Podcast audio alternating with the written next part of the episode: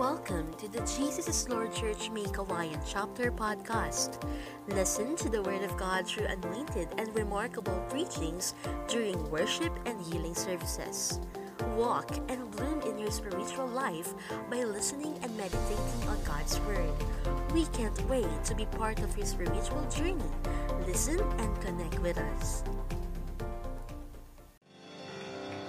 To deliver us the Word of God, let's welcome our beloved church pastor, Pastora Diwani Oliva. Praise God! Parinig nga po natin sa langit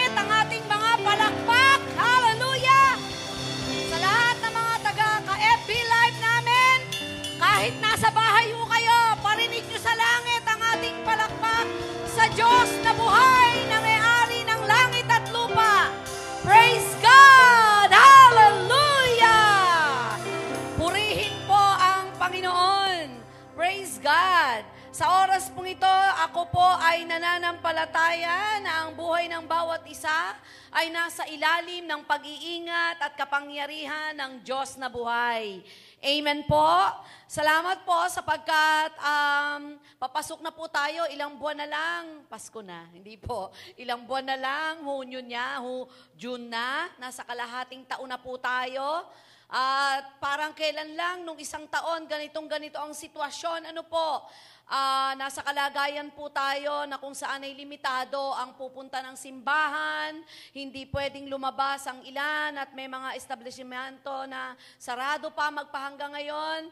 Pero salamat sapagkat ang Diyos ay di nagpabaya kailanman. Amen? Ang Diyos noon, ngayon at kailanman ay di nagbabagong Diyos.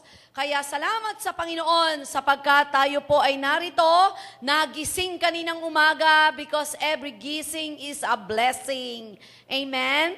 Praise God. Nung isang araw, o nung isang-isang-isang araw pa, ay may kausap po ako sa telepono. At sabi niya, Pastora, pwede po bang magpa-pray? Sabi ko, sige po, ano po ba prayer request nyo? Paki-message nyo po ako o i-text nyo ako. Pastora, baka po pwede kahit by phone ay maipag-pray nyo po ako. At napakabigat lang po ang aking dinadala. Talaga pong parang gusto ko nang sumuko. Parang gusto ko na pong umayaw.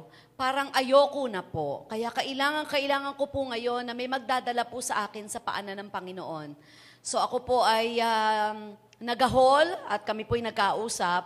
At nung kami nag-uusap na, ito po yung bungad niya. Bukod pa po doon sa kausap ko siya, sabi niya, Pastora, parang hindi na ako nawala ng laban. Parang hindi na ako tinantanan ng problema. Parang hindi na natapos ang mga struggles ko sa buhay. At parang hindi na po ako nagpapahinga sa dami ng mga pagsubok na dumadaan.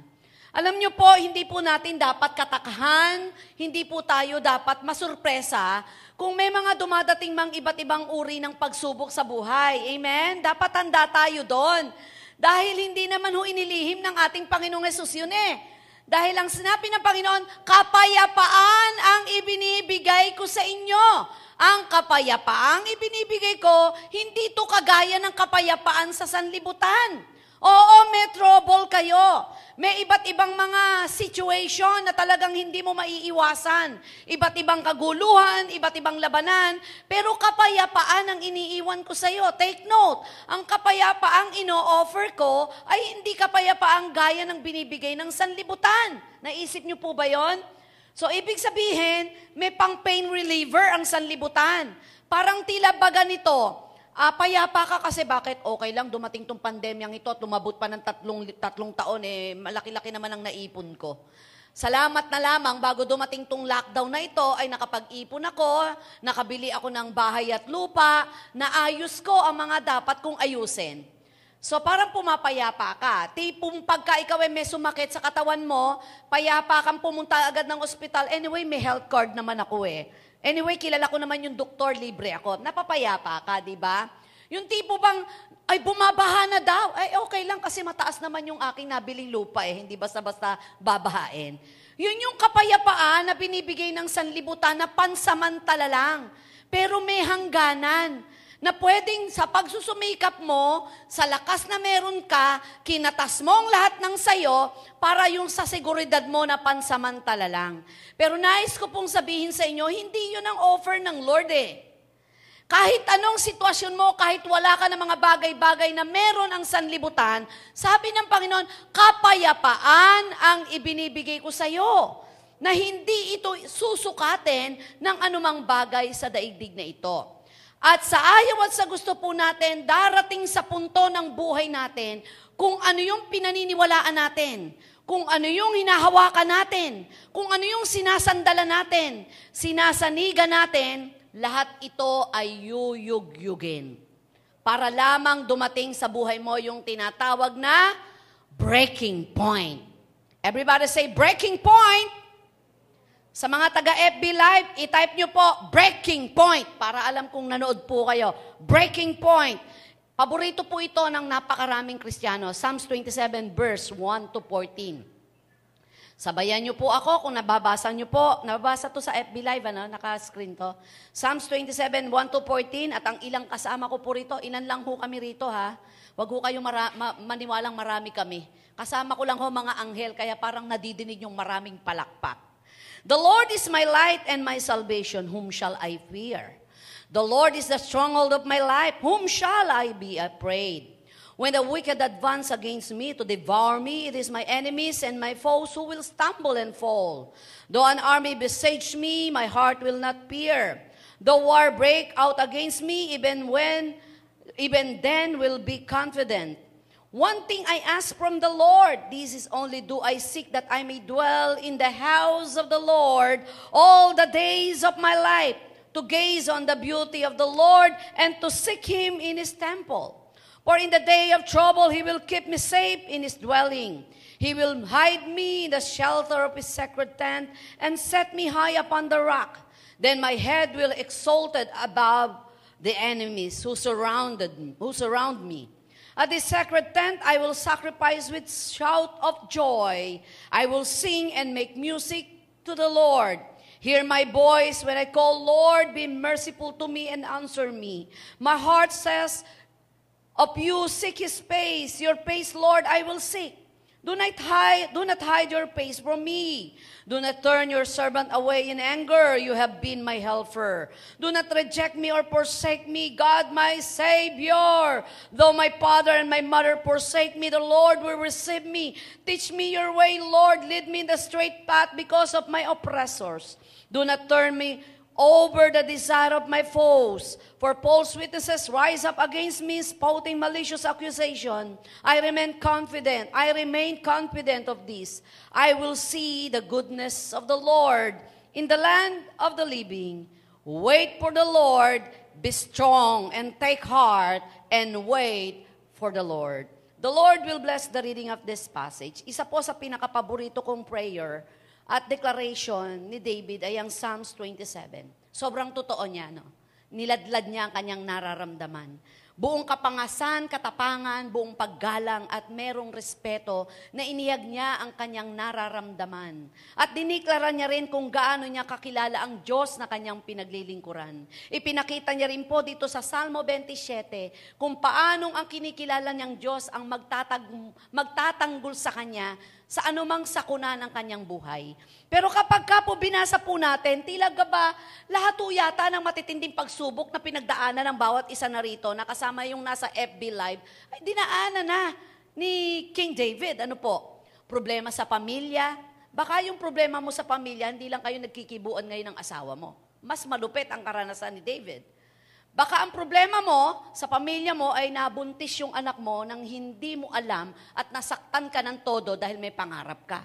Wala pa ho yan sa, kapang, sa karanasan po ni David. Baka ang pinag, pina, pinoproblema mo ngayon ay nachichismis ka. O kaya dumating sa punto ng buhay mo na pinagbantaan ka. Wala pa rin po yan.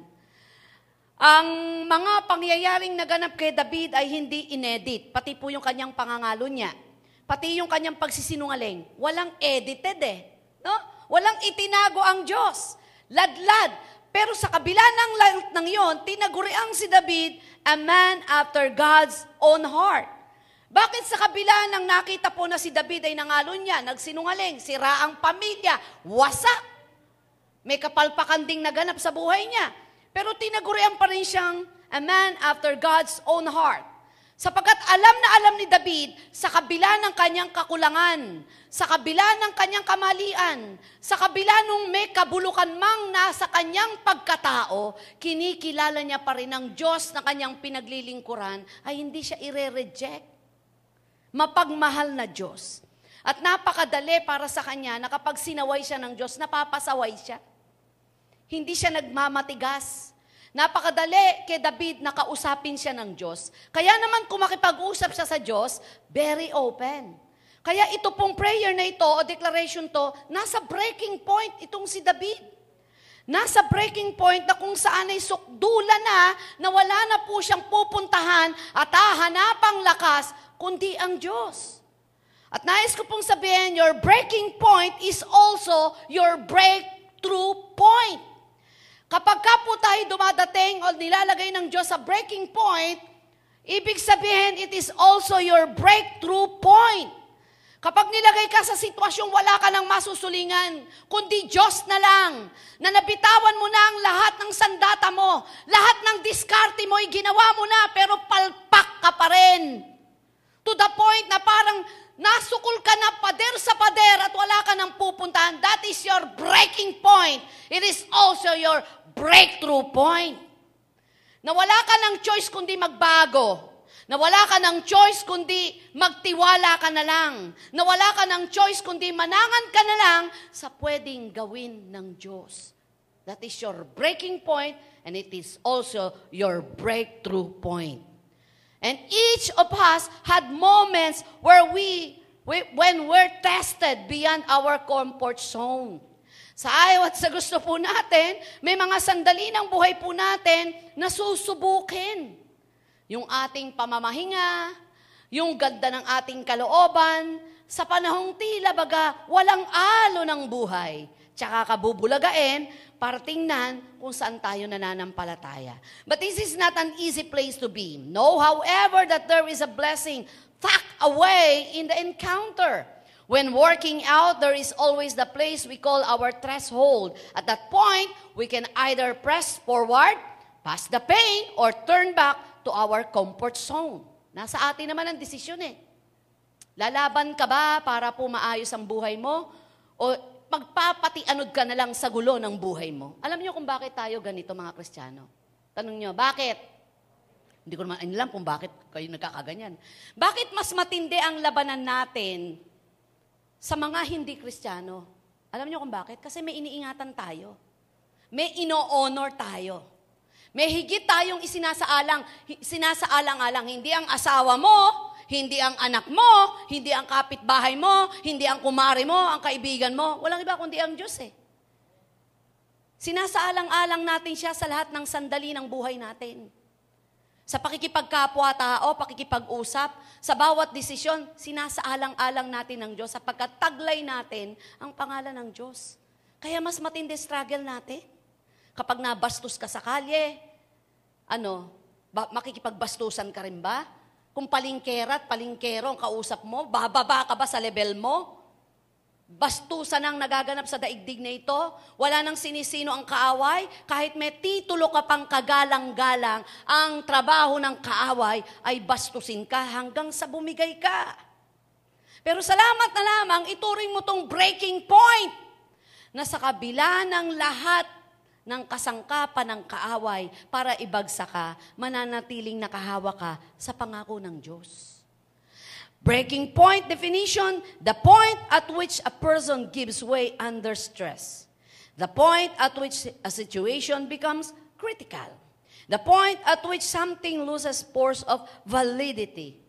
Biro mo, ito pala yung breaking point, ano yung talagang nasa matindi ka ng stress, may mga bagay na kung saan nawala yung puwersa mo sa lahat ng area ng buhay mo, dumating sa punto na parang critical ang sitwasyon ng buhay mo, Excuse me po, para sabihin ko sa inyo na hindi po kami taping, live po ito. Natanggal po kasi yung shoes ko. Ayan. Praise God. So, hindi ho tayo taping. Ayan.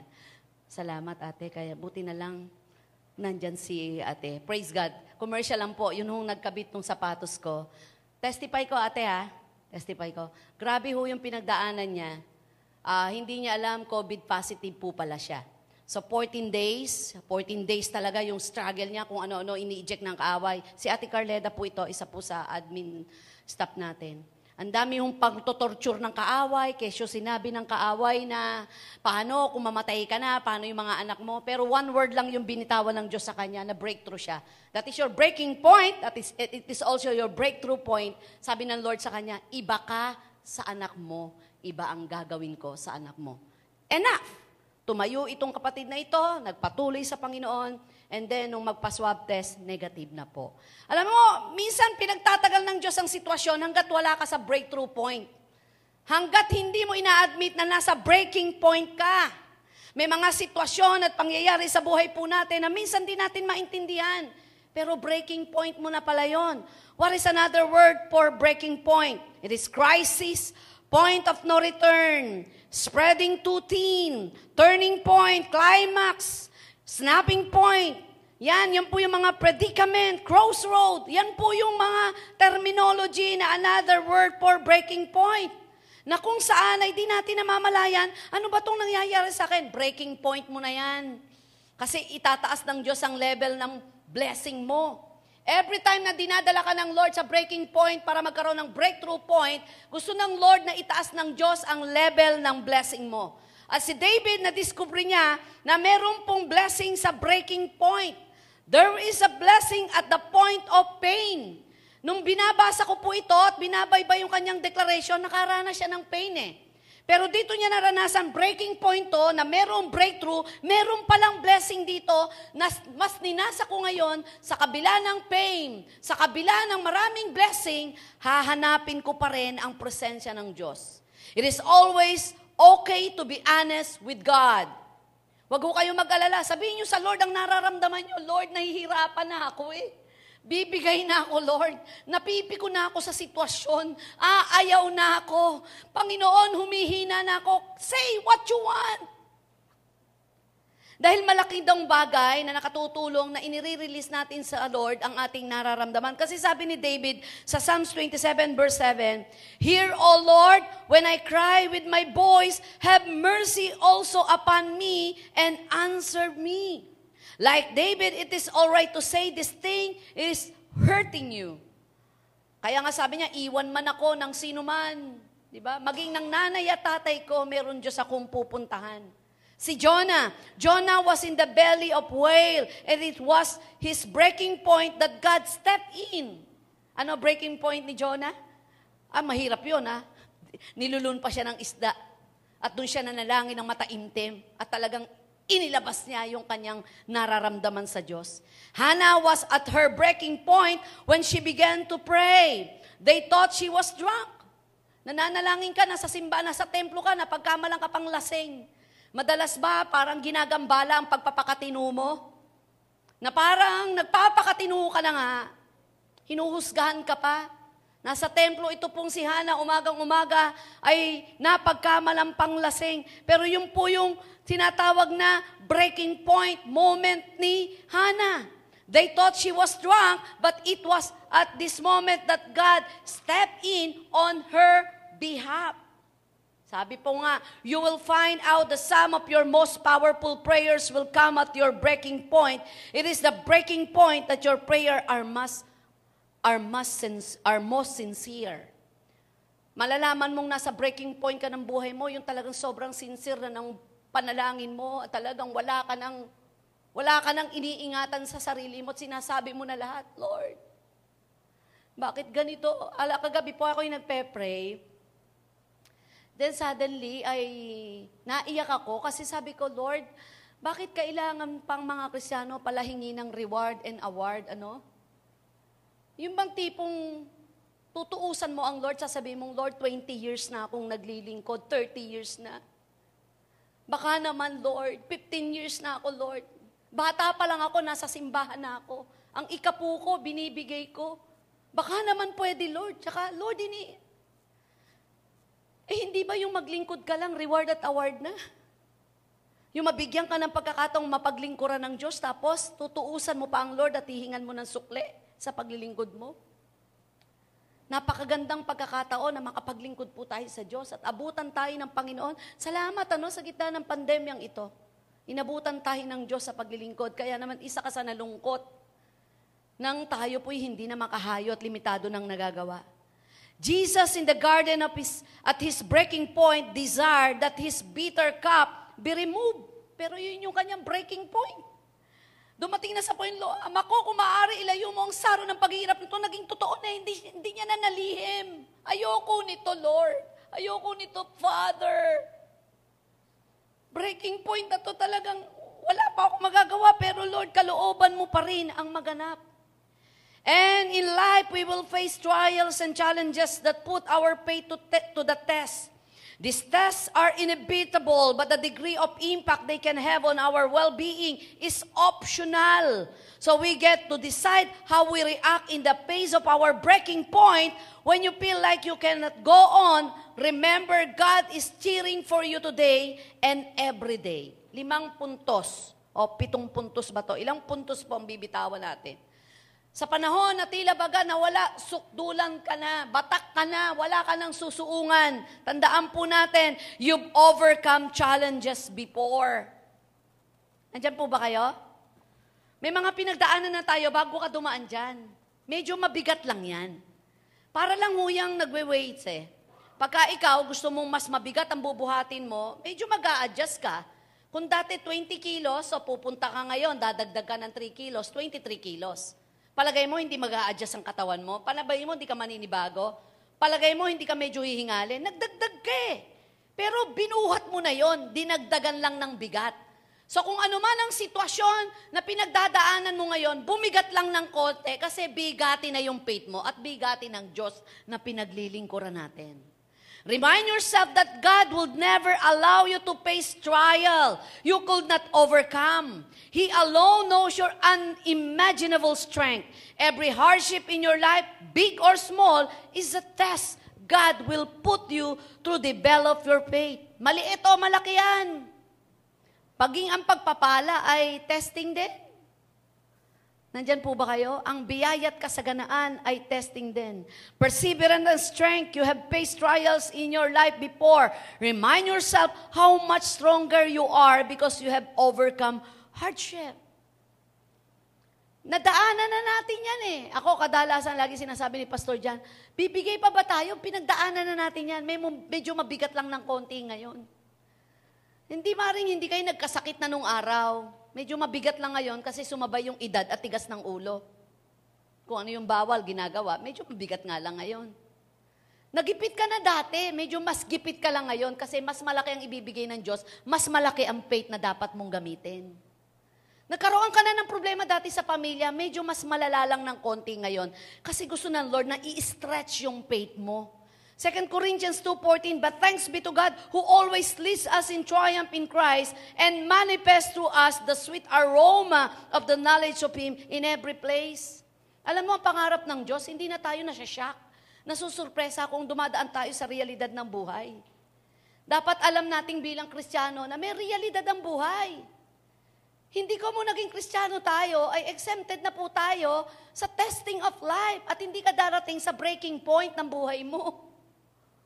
Darating, minsan nga mas matindi pa eh. Kaiinggitan mo pa nga yung unbeliever eh. Bakit? Uh, to. Walang ginawa kundi mambabae, uminom. Pero parang smooth ng buhay. Tandaan po natin, walang nakasilip ng totohanan sa mga personal nating pinagdadaanan. Ni ang asawa mo, hindi nga nasisilip eh. May labanan ka na pala't digmaan sa buhay mo, sa nararamdaman. At hindi alam ng asawa mo yon ang digmaan niya, siya mismo. Ang digmaan mo, siya mismo. Magugulantang ka na lang. Nung nag-usap kayo, uh, bigla mo na lang sasabihin, maghiwalay na tayo. Hindi ko na kaya yung hilik mo. For 20 years hanggang ngayon, di mo pa nakaya yung hilik ko? Eh, syempre, 20 years nang nakaraan, naninibago na katawan ko. Hindi na ako mahimbing matulog ngayon, kaya hindi ko na kaya yan. Nagugulat tayo.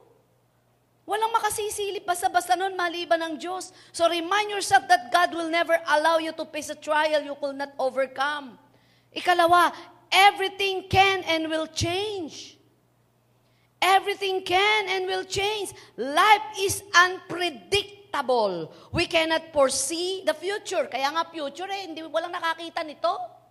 Walang katiyakan. Kaya nga sabi ng Lord, ako lang ang nakakaalam nito, sa akin may katiyakan. Kaya sa akin ka mananangan. Huwag sa mga diplomang hawak mo. Maganda yan. May diploma ka, walang problema yan. Okay yan, dapat nga meron yan. Pero hindi lahat ng dapat kailangan. Ang kailangan talaga, bago mo hangarin ang lahat ng bagay sa daigdig nito, may buhay na walang hanggang ka. Dami mo ang diploma, dami mo ang pera, dami mo ang lupain, impyerno naman ang punta mo. Yun ang pinakamalagi. Yung pinaka long, long term ng buhay mo, yun ang pinaghahandaan, hindi yung short term. Long term. Amen mo ba? Kaya nga kung bibili ka ng isang bagay, pag ipunan mo, yung matibay na kahit mahal. Bakit? Pang matagalan to. Kesa naman, mura nga, nagsasaya ka. Gaya ngayon, bigla, natanggalin.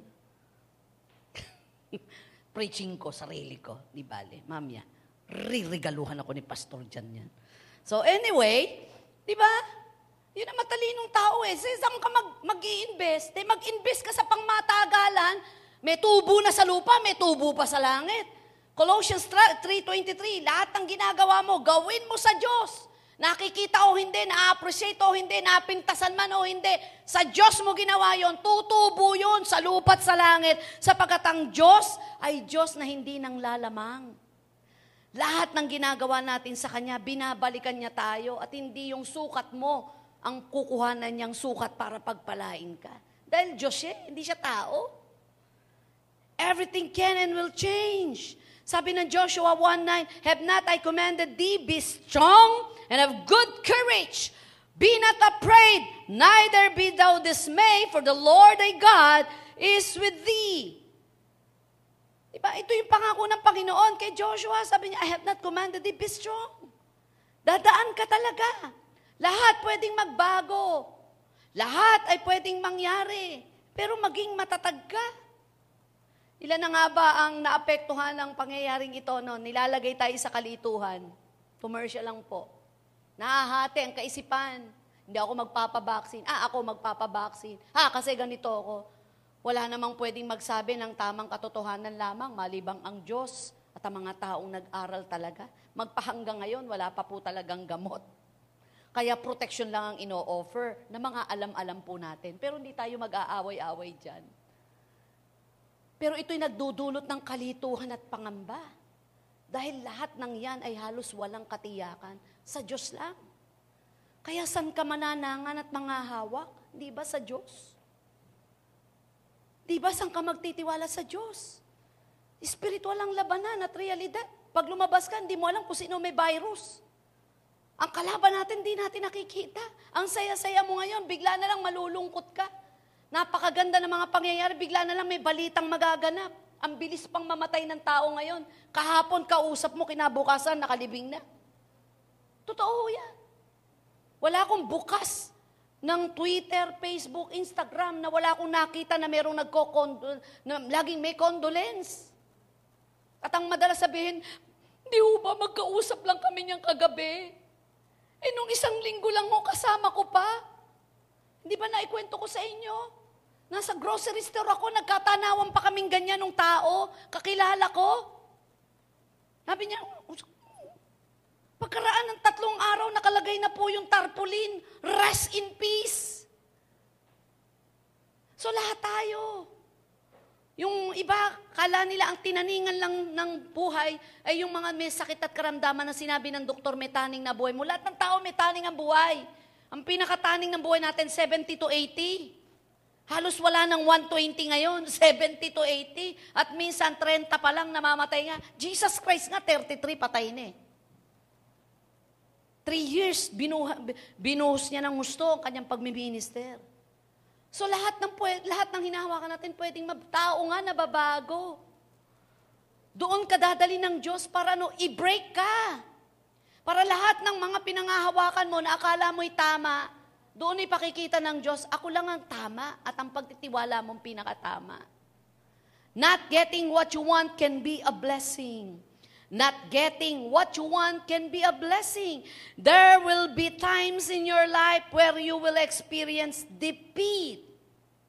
You will not make a team, you will be picked last, you will not land a job, and the girl will break your heart. Mga sample po ito. And you will experience the pain of not getting what you want in this life several times over. In the phase of devastation, remember God in His infinite wisdom has a master plan. He withholds things from you to prepare you for bigger and better things to come. Minsan, napalagpas natin ang isang bagay na hanggang ngayon nire-regret mo, pero sa bandang uli, yung pinakapunto, sasabihin mong buti na lang hindi ko pinagpilitan. Kaya tayo, wag tayo masyadong mapilit sa Lord. Pupunta tayo sa pinakamataas na uri ng panalangin na submission. Lord, gusto ko ito, pero your will be done. Kaya marami pong mga kristyanong babae, pinilit ang gusto. At sinabing, Lord, nawawala po yung inspirasyon ko sa paglilingkod, Lord. Mahal ko siya. Dadaling ko siya sa simbahan. Dinala sa simbahan. Alas 7 simba, alas 5 pa lang nando na. Pakitang gilas eh. Kung mag-worship, talagang lumuluhod pa. Kaya sabi niya, Lord, talagang meant to each other kami, Lord. O, nung magpangasawa na, hala na. Sa umpisan, di na umaaten, sweetheart, ba't di ka na umaten? Ikaw na lang, pakisabi mo kay pastora, kailangan kong iayos ang ating future. Bandang uli, pati siya, pinipigil ng umaten. Huwag ho tayong Basta mairita sa buhay na ito, dahil pag nairita tayo, maiinip na tayo. Pag nainip tayo, maling desisyon na ang gagawin natin. Si David, pinagdaanan niya yan, kaya nasambit niya yung Psalms, Psalms 27. Kaya hindi po lahat ng iniisip natin na makabubuti ay pagpapalangan ng Diyos. Hindi lahat ng gusto natin na alam nating magpapasaya sa atin eh yun nga ang gusto ng Diyos. God can work through circumstances. God will work in it. He can work in the thing. He will use the thing to bless you. God will, so, God will go over it, the circumstances. Gagamitin niya ang sitwasyon para lamang alisin ka do sa sitwasyong iyon na niyayakap mo pero hindi iyon ang gusto ng Diyos. O mismong ikay dadali ng Diyos do sa sitwasyon. Pambihirang Diyos meron ng Diyos eh, no? Ah, uh, Si Daniel pinahintulot ng Diyos eh na dalin sa, sa kulungan ng leon eh. Pwede namang hindi siya dalin. Dinala siya sa kulungan ng leon pero sinamahan siya ng Diyos. Pinahintulot ng Diyos na dalin ang tatlong ito sa, sa Drak, Mesak, Abednego sa naglalagablab na apoy. Pero sinamahan sila. Yun ang maganda. Kung nasan man tayo ngayon, nasa gitna ka ng kagibitan, positive ka ng COVID, ano man ang sitwasyon mo, okay lang yan, basta kasama mo ang Diyos. Amen. Palapakan po natin ang Lord. Kesa naman smooth na smooth. Everything's okay. Pero hindi mo naman kasama ang Diyos. Imagine ang mga pangyayari sitwasyon. Pinaranas ng Lord na patigasin ang puso ng pero. Kasama nila ang Diyos. Pinaranas ng Panginoon na kung saan ay halos matakot sila, pero hinati ng Diyos ang karagatan. Mga sitwasyon na talagang nabibitin sila, na wala silang gagawin kundi lumuhod na. That is breaking point eh. Nung si Gideon, binigyan ng Lord ng 20, 32,000, dinikris ng Lord. Minus 22,000, 10,000 na lang. Tapos yung 10,000, minus 7, 7,000, ah, basta 300 yung natira. Pero kasama nilang Diyos. Si Joseph pinahintulot talaga na maramdaman niya na hindi siya mahal ng mga kapatid niya. Ang tagal na panahon ng reconciliation, dekada. Pero naging pagpapala siya. So may mga sitwasyong hindi natin pwedeng pigilin at minsan hindi natin alam na nakapaloob, magugulat ka na lang, makikita mong ang ganda-ganda pala ng plano ng Diyos. There is always something to be thankful for. Sa mga pagyayaring dumarating sa buhay na to, itong, itong pangyayaring to, dami nating dapat ipagpasalamat. Amen ba? Sa kabila ng kung saan maaaring nabawasan ang income mo, maraming nawalan ng trabaho, pero makikita po natin ang punot dulo ng binibigay mong oras at panahon sa trabaho mo ay ang mahal mong pamilya na hanggang ngayon nandyan pa rin. Napakarami nating dapat ipagpasalamat. Na-realize natin na sa mundong ito, maikli lang ang buhay. Na-realize natin na anytime pwedeng sa isang pak, pagising mo sa umaga, biglang mababago ang lahat. Na-realize mo na Diyos lang ang may kakayanan sa lahat ng bagay sa daigdig na ito. In the moment you think nothing could change for the better, turn to God and offer a small prayer of gratitude for all the things that have brought to you for joy in your life. It might not be a long list, but share the heartfelt and intimate things you are most thankful for with God. Choose to find the positive in a negative situation, and that will make all the difference. Piliin pa rin po natin ang mga positibong pangyayari at sitwasyon. Amen po ba? Napakarami pa rin positibo.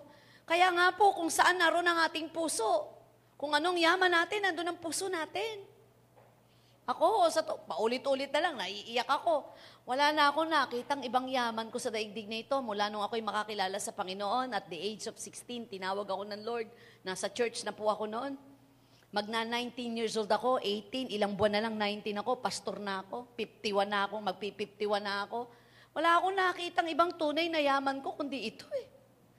Alisin mo sa akin ang paglilingkod, kunin mo na lang ako. Ito yung pinakayaman natin. Sapagkat itong ating pinag itong ating pinaghuhusay at iniingatan hanggang langit.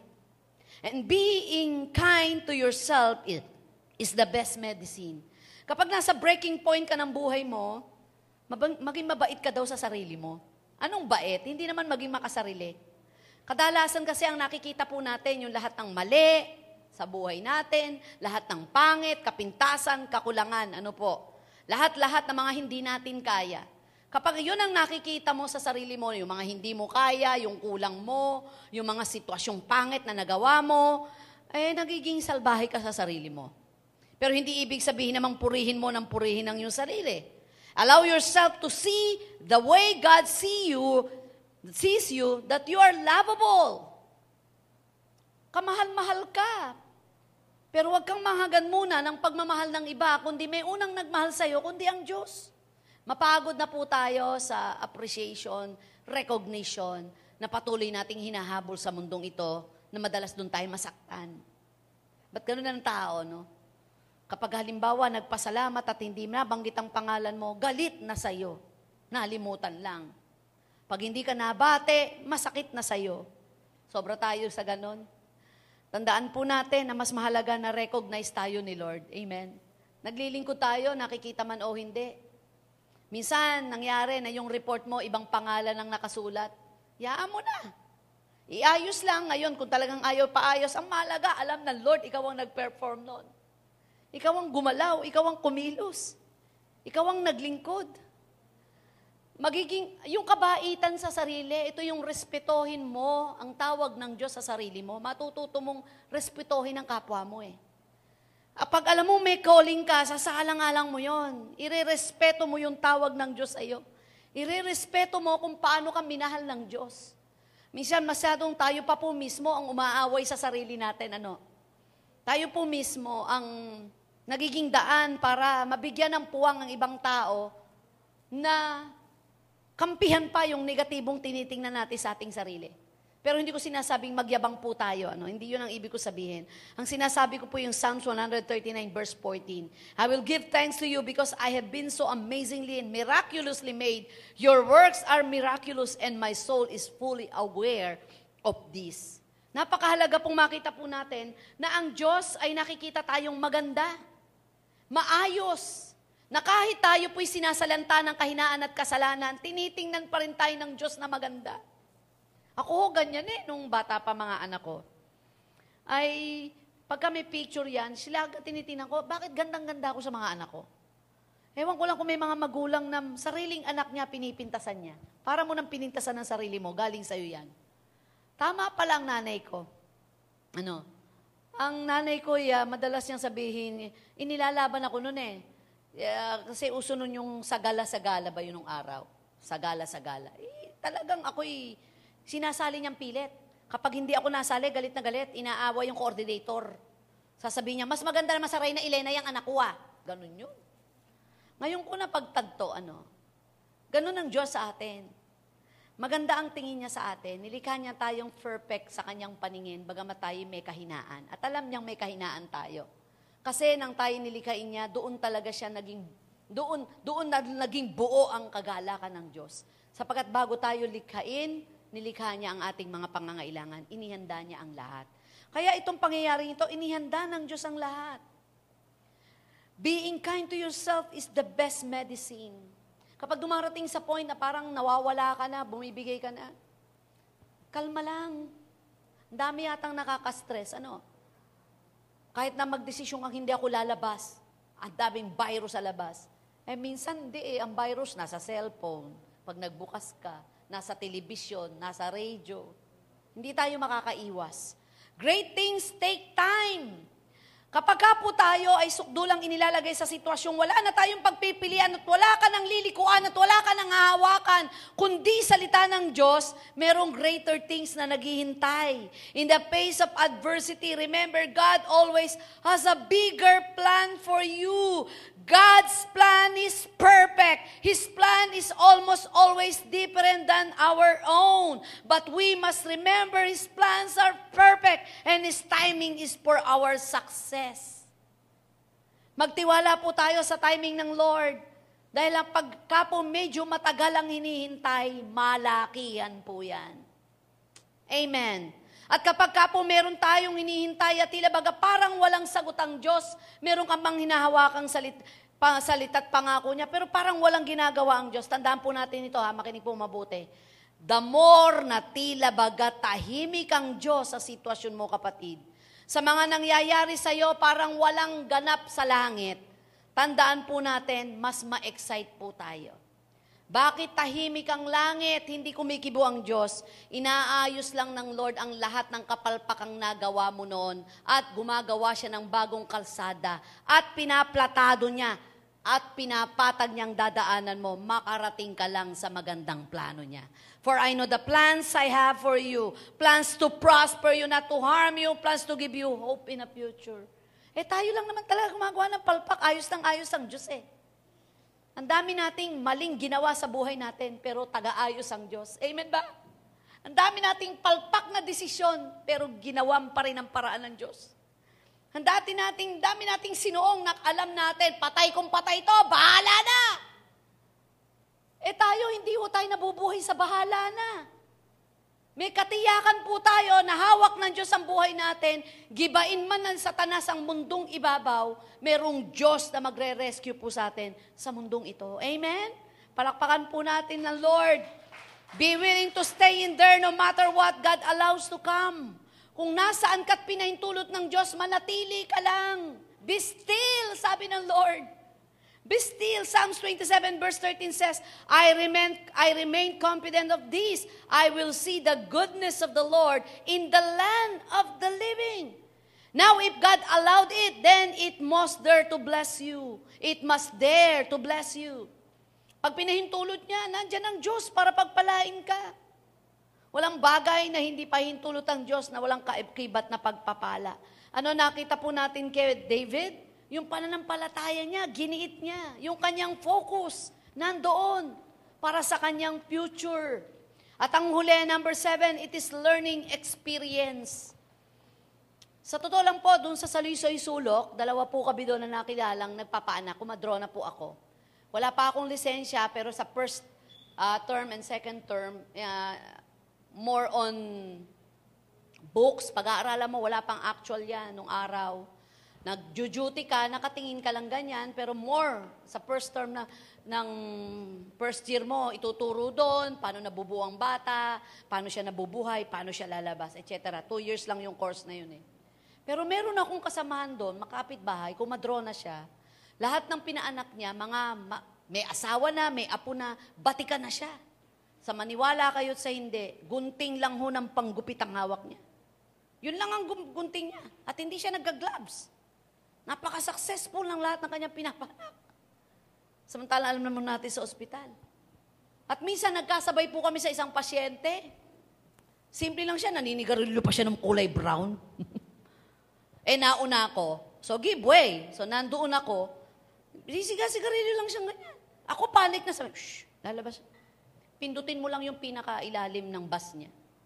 Pailalim, lalabas siya. Sabi ko, hindi po, ano toxic. Hindi, lalabas siya, pindutin mo lang. Sige, pumindot ka, ako maglalabas. Pinindot ko kung gano'n, lumabas yung bata. Tapos sabi ko, ang layo ho kasi nung pinag-aralan ko sa pinag-aralan nyo. Sabi niya, totoo niya, kasi di man ako nag-aaral, pero sa dami ng karanasan at sa dami ng kamay na ito na lumabas ang batang buhay, sapat yun para tumaas ang kumpiyansa ko sa sarili ko. Alam nyo, yung karanasan natin ngayon, yung mga pain na yan, yung mga rejection na yan, yung mga trouble na yan, yung mga anxieties na yan, yung mga worries in life na yan, yung sakit na pinagdaanan mo, yan ang magdadala sa iyo para tumatag at tumapang ka sa buhay na ito at sasabihin mong buhay ang Diyos. Iba ang karanasan sa mga natutunan mo lang at binasa mo. But don't get me wrong, yung natutunan mo at binasa mo na in-apply mo sa karanasan mo, grabe yung anointing yon. Yung bang maganda na boses mo, tapos pinaganda mo pa, inaral mo pa yung kanta. Hindi kasi lahat ng magandang boses tumitiempo sa tono. Kahit maganda boses mo, kung hindi naman tumitiempo sa tono, palpak din yan. Eh kung maganda na ang boses mo, at inaral mo pa yung tono at yung tugtugan, lalong maganda yan. It is learning experience. Lagi po tayong dinadala ng Diyos sa mga pagkakataon na dapat may matutunan ka. O, nangyari sa yan, ano natutunan mo? Nagipit ka, ano natutunan mo? Nasaktan ka, ano natutunan mo? Nag-away kayo, ano natutunan mo? Ang mahalaga, may natututunan tayo. At sa pagkatutong yon, mas lalong tumataas ang pagkatao ng karunungang meron tayo. Hindi yung nadapa ka, doon ka pa rin dapa ng dapa. Pwedeng madapa ka, pero wag naman do sa level na yon. Laging do sa level na yon. Umusad ka naman. Pitong beses ka nang nadadapa dyan sa kantong yan, hindi mo ba alam na may tulis dyan? Nandyan po ba kayo? Noong isang araw po kasi nadapa po ako. Ang kahinaan ko talaga, yung maliit na maliit na ganon, kasama ko pa po si pastor dyan. Kung bakit sa tuwing nadadapa ako, ay kasama ko po siya. Kaya lalo siyang nagigilty. At sa panahong hindi niya ako hawak, doon ako nadadapa. Kaya nakita niya, nakadapa na po ako. Sabi niya, ma, kasi ang paglalakad, straight, hindi sa taas, hindi sa gilid, ma. Straight na ganyan, tapos titingin ka sa baba. Kulang na lang ho, buhatin po ako. Sabi niya, tsaka tandaan mo, ma, kapag naglalakad ka, tandaan mo kapag ka merong ganong side na maliit, isipin mong madadapa ka doon, kaya ipaghandaan mo na. Kaya naalala ko yung teaching ko, ano po, tandaan mo kung saan ka nadadapa at kailangan sa susunod na buhay mo hindi ka na madadapa doon kasi may natutunan ka na para di ka madapa. Amen. Palakpakan natin si Lord. Sabi ni Nikos sa kanyang sa ating conclusion, all my life I struggle to stretch my mind for the breaking point until it began to creak in order to create a great thought which might be able to give a new meaning to life and your meaning to death and, and to console mankind. Hindi matatapos ang breaking point ng buhay natin para magkaroon ng result ng breakthrough point at upang maranasan po natin na ang buhay na ito'y buhay na masagana, na ang kasaganaan na hindi nakabatay sa mga bagay na matin, pan, pansamantala lang. Pwede tayong maging maligay at payapa ang buhay nang wala na inaakala ng iba na dapat meron po tayo. Hindi yon ang batayan ng buhay. Ang sandata po ng buhay na ito para tumibay at maging matatag at manalo sa laban ay walang iba, kundi ang pagtitiwala sa Diyos kung may mga bagay na binabasag siya sa buhay natin. Binabasag niya tayo para tayo buing muli. Binabasag niya tayo at patuloy na binabatak sa iba't ibang sitwasyon na pinagdalan sa atin upang ang makita sa buhay na ito ay walang iba kundi si Kristo na nagbigay ng buhay na ganap at kaaya-aya. Shall we bow our head and let us close our eyes? Ang ilang mga kasama ko po rito, samahan niyo po akong sumamba sa ating Diyos na may lalang ng langit at lupa na nagsasabing ang lahat ng imposible sa tao ay posibleng lahat sa Kanya. We give you praise, O God. Alaya natin ang pagsamba ng ating Diyos sa oras na ito.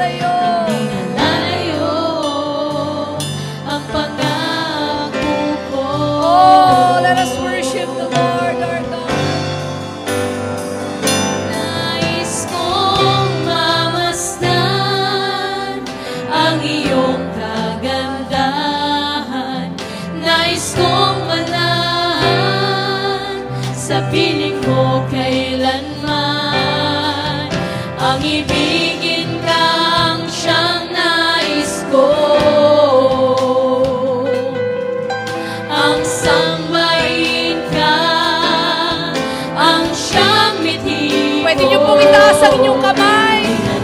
At sambahin ng Diyos.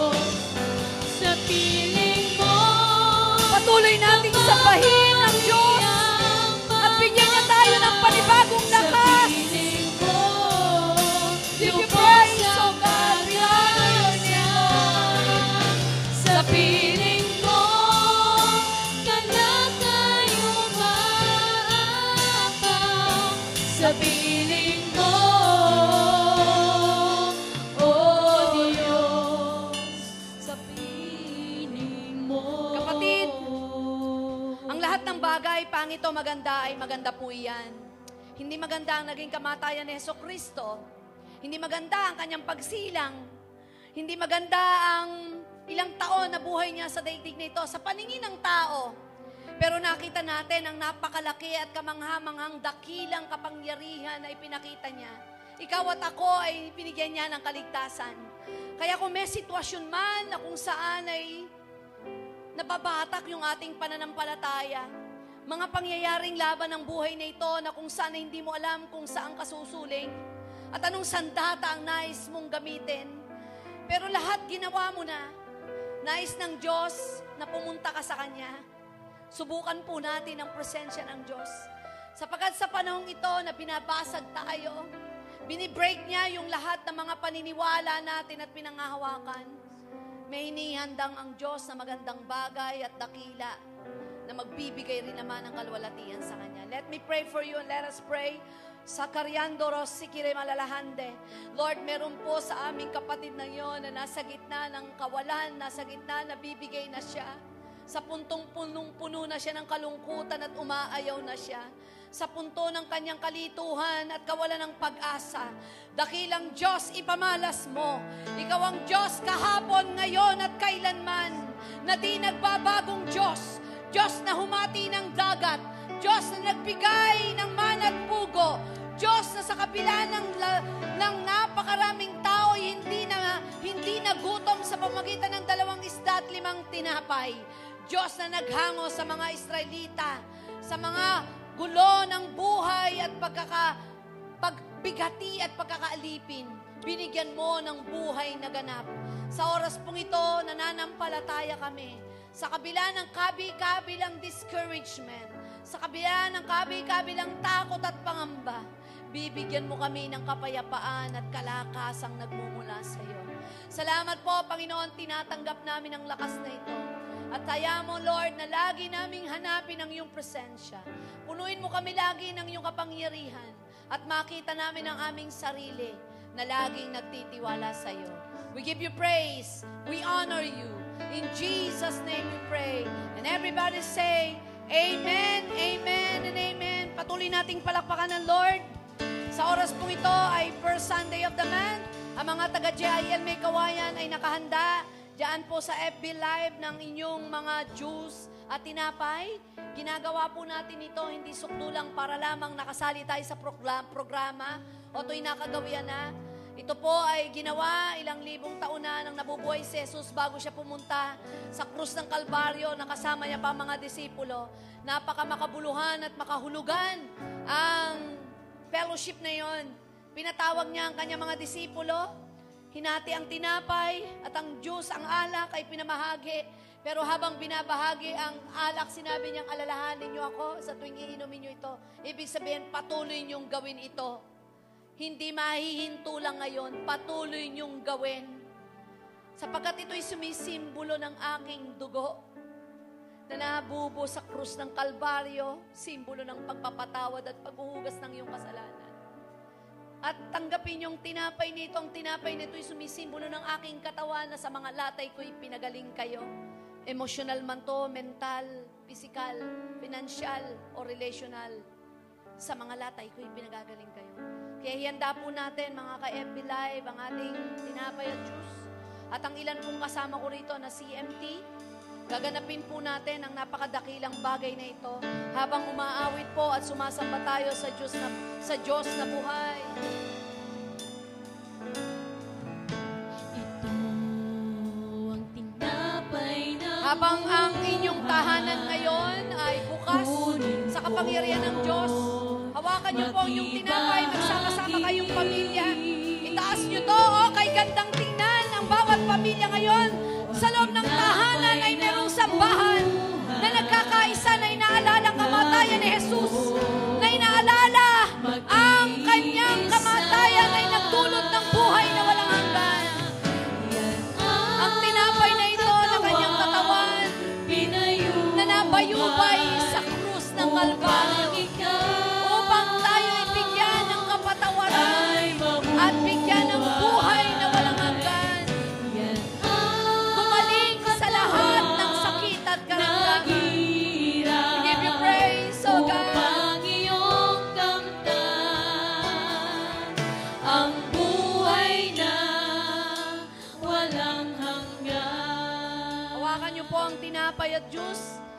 tayo po ay manalangin.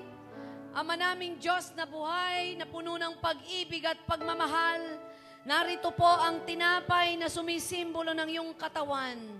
Dinideklara namin sa aming sambahayan na sa mga latay mo, Jesus, kami pinagaling. No more COVID-19. Walang virus na sakit, karamdaman na makapapasok sa aming katawan sa tahanang ito. Dinideklara namin sa mga latay ni Jesus, kami binabalutan ng iyong kapangyarihan, pinapagaling sa lahat ng uri ng sakit karamdaman. Sabay-sabay po nating kainin. Taas po natin ang ating juice sa nasa FB Live. Panginoon, tinataas po namin ang Diyos na ito na sumisimbolong dugo mo. Nananampalataya kami na hindi lang kami ang maliligtas, kundi ang lahat ng aming angkan. Sa mga latay mo'y hindi lamang kami pinagaling, kundi sa mga dugo mo'y hinugasan kami sa lahat ng aming kasalanan. Basbasan mo po ang Diyos na ito para sa iyong kalwalatian. Sabay-sabay po nating inumin. Salamat po, dakilang Diyos. Pinuno mo kami ngayong umaga at inaangkin po namin ang kapunuang ito, O Diyos, ay patuloy na di maiibsan hanggat kami nagtitiwala at nagpapasakop sa iyo. Sa ngalan ni Heso Kristong, lahat po ay magsabi ng Amen, Amen, and Amen!